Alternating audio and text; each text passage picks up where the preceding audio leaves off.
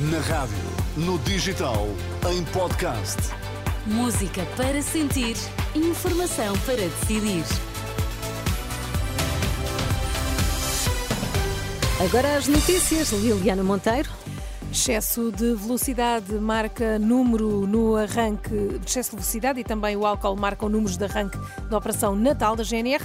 A partir de hoje estão abertos centros de saúde para evitar idas desnecessárias às urgências. Olá, bom dia. Mais de 9 mil condutores fiscalizados pela GNR no âmbito da Operação Natal, 270 acidentes e muita condução sob efeito do álcool. É o que revela a Renascença, capitão Lígia Santos, da Guarda Nacional Republicana. Temos a registar a ocorrência de 270 acidentes de viação em todo o território nacional, dos quais, felizmente, temos a destacar apenas 4 feridos graves e 80 feridos leves registramos mais de 2.100 contraordenações rodoviárias, de, dentre as quais destacamos 726 por excesso de velocidade, 76 por falta ou incorreta utilização de cinto de segurança e sistema de retenção para crianças, 200 por falta de inspeção periódica obrigatória, 60 por, pela utilização e, do telemóvel, 81 foram fiscalizados a conduzir com excesso de álcool Uh, e destes, 35 conduziam com uma taxa de álcool superior ou igual a 1,2 gramas por litro. Ficam, por isso, aqui alguns conselhos aos condutores. Não conduzir uh, se tiverem ingerido bebidas alcoólicas. Não devemos uh, fazer a utilização do telemóvel ou manobrar o telemóvel enquanto conduzimos.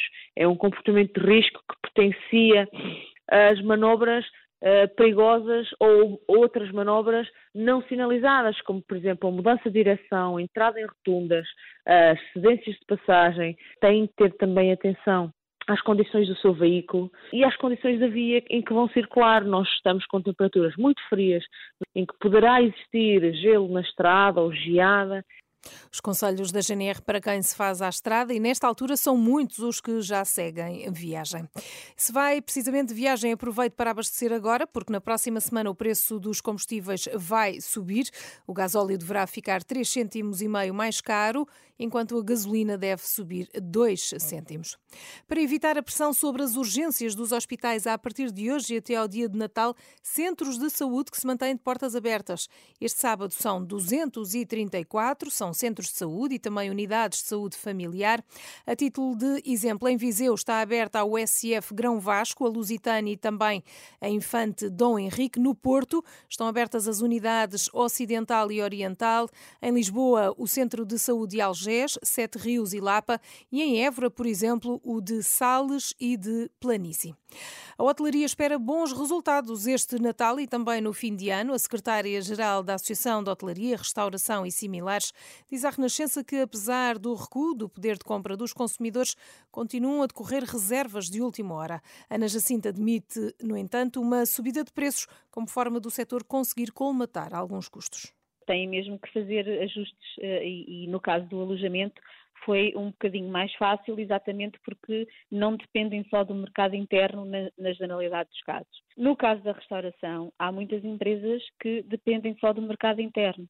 E aí é, é, muito mais complicado fazer ajustes no preço ao consumidor, porque se o aumento é muito grande, deixam de ter clientes, porque o poder de compra uh, está a diminuir. Portanto, este equilíbrio é muito difícil de se fazer. É evidente que as empresas têm que ir tentando uh, acompanhar os custos operacionais que têm.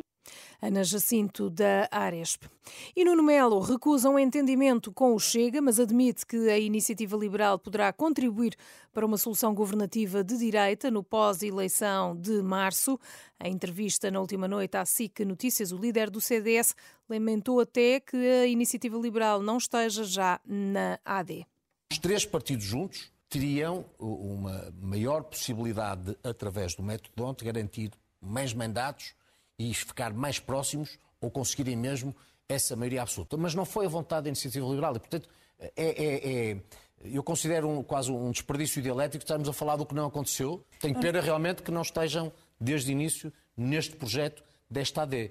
Uh, não estando, e tendo em conta essa imprevisibilidade que lemos pelos sinais hum. e, pela, e pelas decisões, nomeadamente nos Açores, enfim, convirá que as pessoas tenham presente que a estabilidade realmente está na AD.